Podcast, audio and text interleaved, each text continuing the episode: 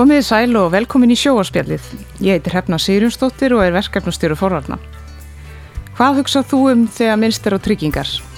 Margir svara þessari spurninga á þann veg að þeir hugsa um skilmála, eh, tryggingar séu flóknar en nöðsilar, tryggingar þýði kostnað, öryggisnett og fleira. Og þótt flest getur verið sammálum að skynsælit sé að vera vel tryggður, þá vex mörgum í augum að velta þessu máli fyrir sér. En þá er mikilvægt að tala skýrt og útskýra tryggingar og mannamáli. Daniel Ólason, sérfræðingur í markastild sjóár, mættur í spjallið og við ætlum að ræðum hvernig best er að tala um tryggingar. Verður velkomin Daniel. Takk. Áður en við tölum um tryggingar, þá er gaman að heyra þessum þinn bakgrunn. Hvað hefur þú starfað við og, og hvernig fórst út í að tala um tryggingar? Herðu, uh, ég sem sagt uh, er viðskiptfræðingur á ment og uh, sem sagt uh, byrja minn feril svona á vinnumarkanum almenlega eftir uh, því að ég var að klára rittgerna að vinni á fyrirtæki sem heitir Kansas sem að sagt, er stopnað af uh, sem sagt aðeila sem að var að vinni á Google og á hann fraganstöri og hann sérst voru svona, svona brautriðandi í svona markastningu á leitarvélum mm. á Íslandi tók svona það sem hann læriði úti til Íslands sannig að ég fór og dýði mér uh, í djúbuleguna þar uh, ég kunni ekki, veist, veist, það er svo e- eitt að segja skunni eitthvað en síðan ekkert þú ert að snerta tólunum þá þarf þetta bara svona að læra frá grunni sko.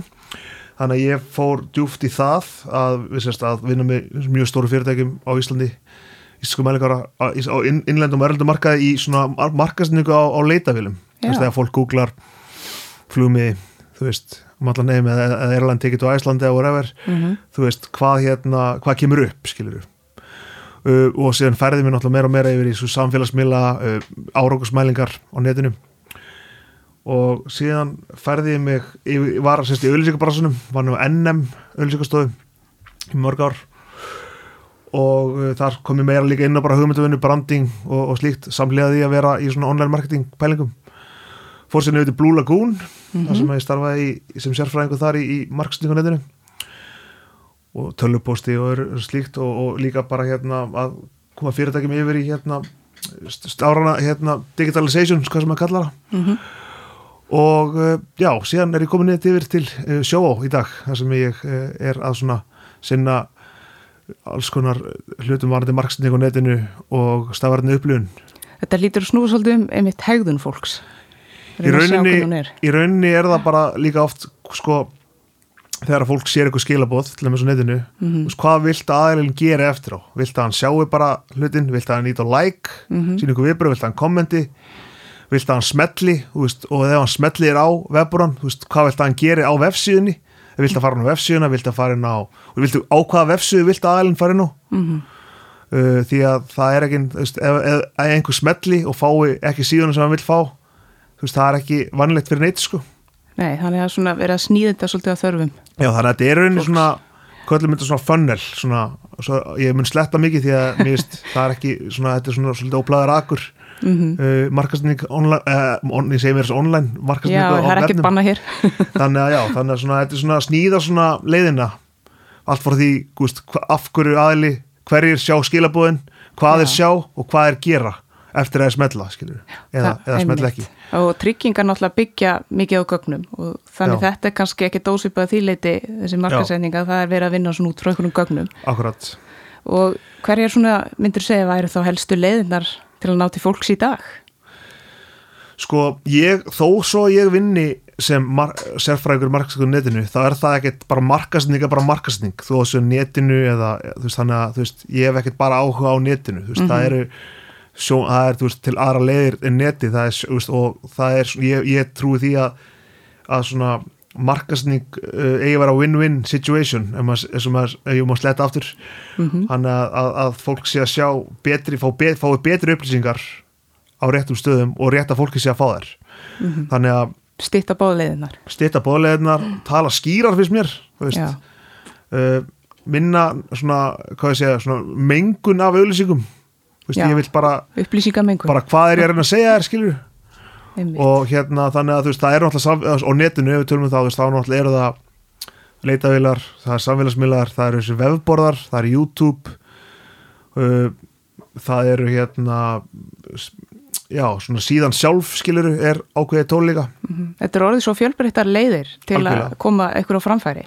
já, og síðan náttúrulega eru þessi blessu hérna áhrifavaldar sem er náttúrulega eru Já. en, en, en við erum nú ekki mikið, mikið í þeim en, en, en, hérna en já, þú veist, það eru bara ymst tól og þú veist, og líka þú veist náttúrulega bara dagblöð hérna, hérna útvarp mm Mhm. umhverfisauðlýsingar Og nú eru við inn í hlaðvarpi, sko. já, og við líka aldeilis hlaðvarpið Ekki upprist, æru. miðlar, kvöllum þetta, eigin miðlar Já, ég meina það er náttúrulega þetta er bara ígildir því að veist, að við værum með útastátt skilur það er Mhm. bara, að, þú veist, það væri kannski alveg, þetta er svona og þannig fólk farið að nýta mitt tíma sinn í að hlusta. Fyrir einhverjum árum hefði kannski engan gruna að það er eitthvað bylgi því að allir fara að hlusta.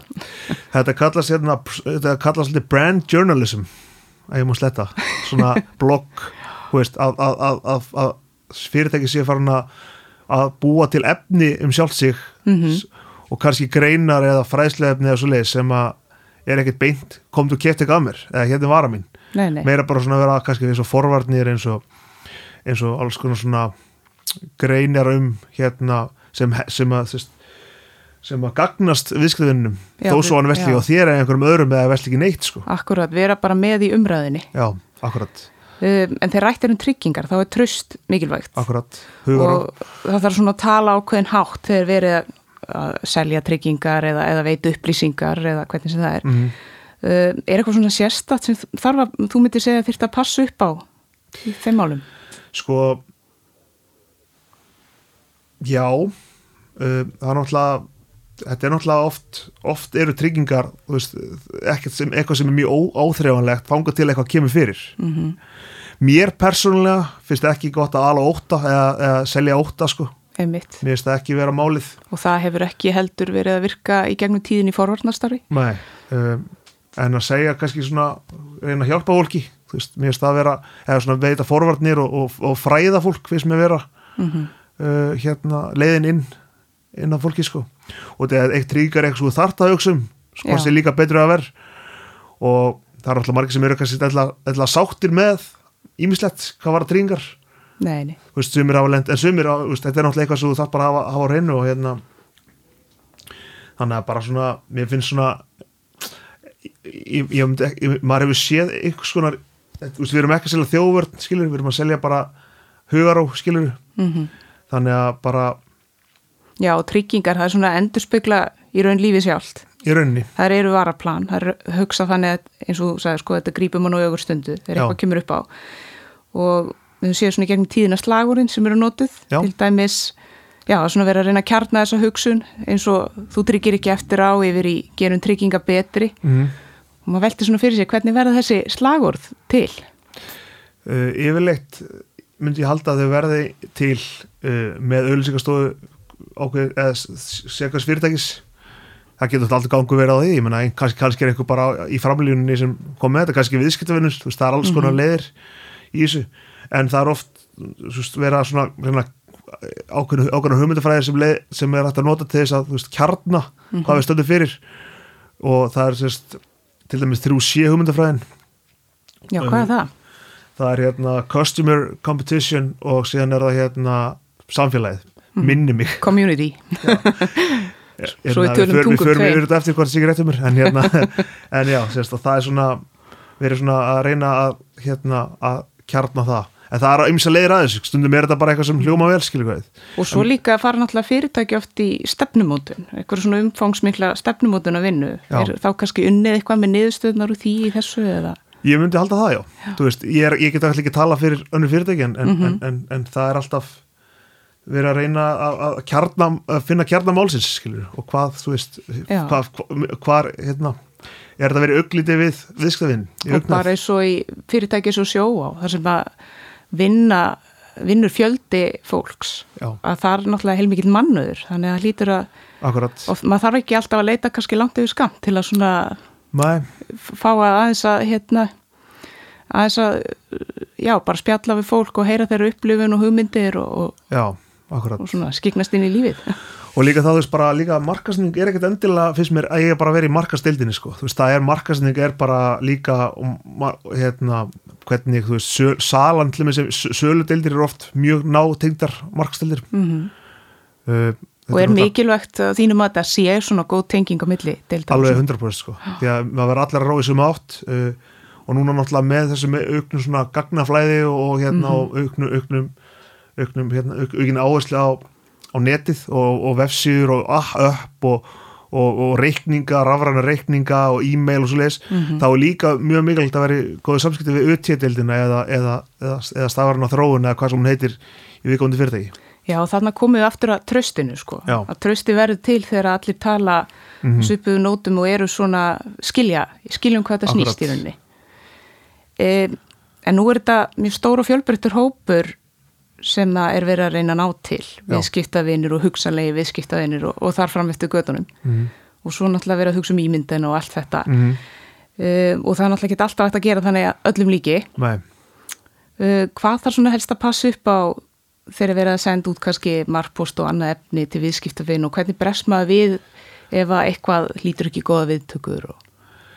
uh, sko mér finnst alltaf þurfa að vera eitthvað value proposition, hvort sem það er eitthvað sem eins og segjum að þessi, ekki kannski í okkar, þú veist, í, trygg, í tryggingabrassunum, en mér finnst það svo leiðilegt ég fæ end, með, með e-mail sem að, eða tölupost sem að er ekki mér, ég sem, ég sem nota, neytandi -hmm. eða notandi, hvernig sem þú horfa á það, að ég fæ endur tekin tölupost sem að bara höfðar ekki neitt til mín, sko. Mm þannig að mér finnst alltaf þess að þurfa að vera eitthvað skonar eins og maður kallar value proposition e-mail tölvupóstum, hvort sem það sé eitthvað á tilbúð þess að græða. eða hvort sem það er hérna einhverjar upplýsingar sem ég þarf. Já, eh, hérna einhverjar svona eins og bara hafa lokað eða hei, vissið þú á þú getur afpantað post en að verið fengi bara hérna rafræn, allt rafrænt einmitt. Sem er alltaf gott fyrir umhverju líka. Um, þú veist, mér finnst alltaf þurfa að vera eitthvað skonar kjöt á benunum til þess að ég, þú veist, sé ástæði til að senda mig tölupost. Já, því að þú veist, fólk þú veist, ég held í talinu fyrir stóra hluta þjóðarinnar að tölupostum hans er fullur af drasli. Mm og þú veist já, mér finnst það einhvern veginn að það þurfi bara einhvern veginn að vera eitthvað sem að eitthvað á, máli. sem á erindi já, sem raun að og er veru. um, En ef að ef að það er eitthvað svona skapast eitthvað slæmt umtal eða Mhm. eitthvað bara segjum að fari póstur og fullt af fólki sem átt ekki fara og eða Já. eitthvað svona, hvernig bregst maður við svoleiðis krísu ástandi? er það ekki bara að vera þú veist, segja bara, beðast afskunum því að það, ef það var málið sko, óvart sko. Já, bara vera veist, sannur. já, í raunni, þú veist, ég held að fólk kunna alltaf að meta það á endanum sko. Mm sína smá auðmygt, svona þegar við á en nú eru forvarni mitt hjartnarsmál, já, skiptir forvarnastarf máli fyrir markasetningu? Ég myndi segja að forvarnir sé mjög stór partur af markasendingu hjá Sjóá og vantilega í öðrum, öðrum tryggingafyrirtækjum. Mhm. því þetta er, þú veist, það sem er svona það sem við viljum náttúrulega beina fólki og þetta er rosa mikið myndi ég segja sigur fyrir báða ef að sem færri og all samfélagið sem færri tjónverða og sem minni slís, færri slísverða þannig að þetta er, myndi ég segja svo stærsti, stærsti hérna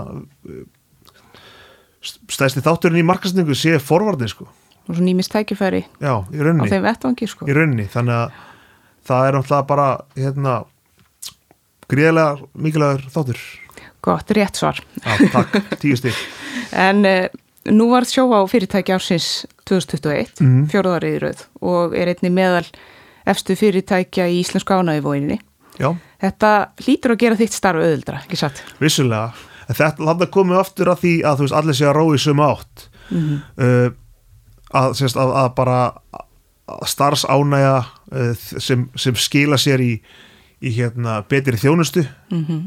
uh, sem skila sér í þetta bara er svolítið svona 360 gráður af bara, jú, bara klárlega veist, að, að hérna, þetta skila sér í því ef, veist, ef allir eru ósáttir í einhverju fyrirtæki þá er erfiðir að, að háartu eiginlega bara að ljúa fólki að það sé alltaf stemming því að það er góð stemming veist, fólk er sátt mm sem skila sér til betri þjónustu sem skila sér til betra markasefnis sem skila sér að maður kannski fer í vinnuna veist, og er að segja, segja eitthvað sem er satt og, og sem er þá gott skilur, þannig það, já, það er auðvitað gott að byggja á góðum grunni það algjörlega. sér sjálft svolítið en, og þetta Já. er með þessi áhersla á að veita góða þjónustu það Já. þarf þá að svona hlúa því. Ég- sko þjónusta er eiginlega besta markastól sem þú getur fengið ónaði viðstöfinur, þú veist, að einhver segi ég er sáttur, ég er ánæður það er, og fáið góða þjónustu. Það er, þú færði ekki betra marketing eða markas, mar, betri marketing en það. Einmitt, það er reynda mjög góð punktur. Og hérna, þannig að þú veist, ég myndi segja að þjónustu sala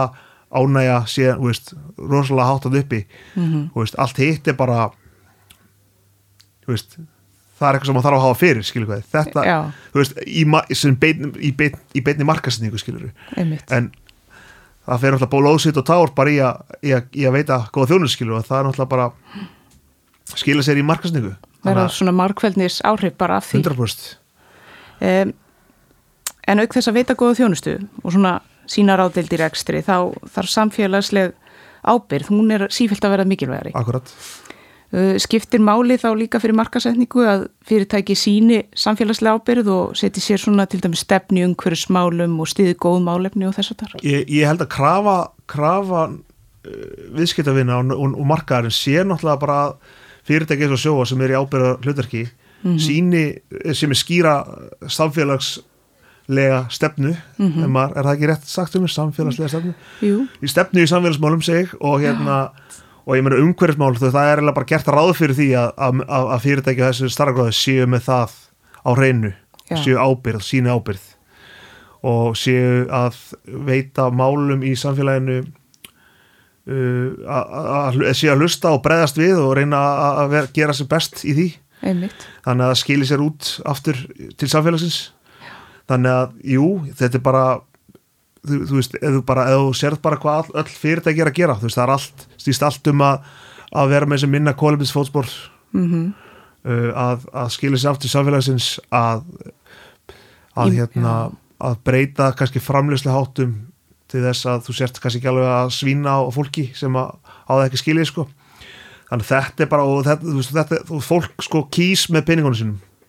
Þannig að um, menn hafa sagt að sko að, að hérna peningi kannski sé kjörkassi kannski 21. aldurinnar þannig að, hérna þú veist, þetta er bara þetta er hérna, fólk bara þetta er bara að krafa samfélagsins að, að Já. sína, og sína maður finnur það einmitt að þegar að líka fólk he- hefur þessa kröfu og að, hefur svona auk, aukinn tækifæri til að sína það líka bara með Já. tilkomi netsins og allt þetta Mhm. að þá, þá fylgir hitt á eftir stjórnsíslan fylgir á eftir það verður Já. sett regluverk, það er svona svona ef við erum að horfa á umhverfismálin til dæmis Já. en svo náttúrulega líka oft verið að styrkja samfélagslega verkefni sem með einhverjum samfélagssjóðum eða Mhm. styrkjandi góðgermála eins og sjóa styrti Rauðakrossin og er Akkurat. hérna landsbyrgu og, og styrki hérna landsbyrg og kvennarlaupið Hvernarleipi, já. Þannig að þetta er líka allt hlutir sem að ég meina, við erum að tala um að, að landsbyrg er náttúrulega sinna gríðlega mikilvæg starfi er í forvörnum, Mhm. er að veist, hérna gefa endskísmerki þannig að þetta er allt svona sem við erum að tala um líðheilsu sem er náttúrulega eh, hérna gríðlega mikilvæg. Uh, við erum að tala um veist, þetta er allt hluti sem að tengja sjóa á beint skilur Já. og samfélaginu. Þannig að þetta er rauninni svona gríðlegt mikið svona sigur fyrir samfélagi að þessum hlutir séu í sem besta farvegi.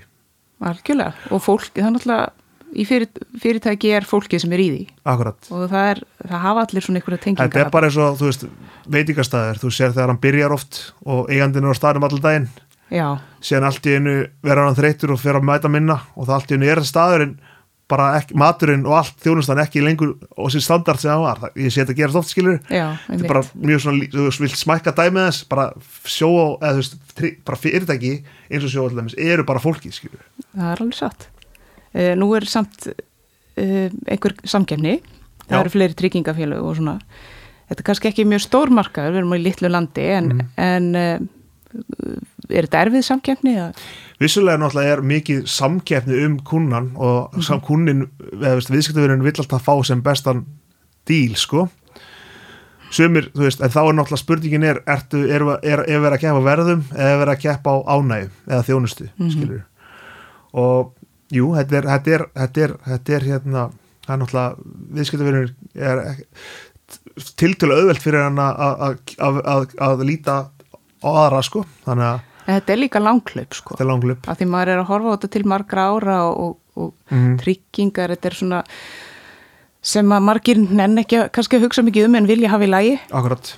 Og hérna og þá er svona, svona svolítið óáþreifanlega vara já, skilur þannig að, en skiptir svo ofbúslega miklu máli þegar það reynir. Já, akkurat. Þannig að þetta er svona þú veist, það er, það er bara að segja, hérna örgulega mjög auðvelt að að hugsa bara að, sjá, að sjá eftir peningunum eða þú lendir í gíninu. En um leið að það gerist þá mm ertu með með þetta um hvað þetta er og Og finnur mjög mikið fyrir þessu. Og eins og þú myndist á hérna í byrjun sko, þetta er líka, þú ert að kannski kaupa þér hugaró Já, akkurat en já, við erum öll í þessu saman eins og má segja og það er Já. líka það sem við erum svo sem að reyna að beina sjónum að hérna í sjóaspjallinu að á baku svona fyrirtæki svo sjó og er hópur fólks með alls konar hefnu og þekkingu og, og síðan allir viðskiptavinnir og allir sem því tengjast.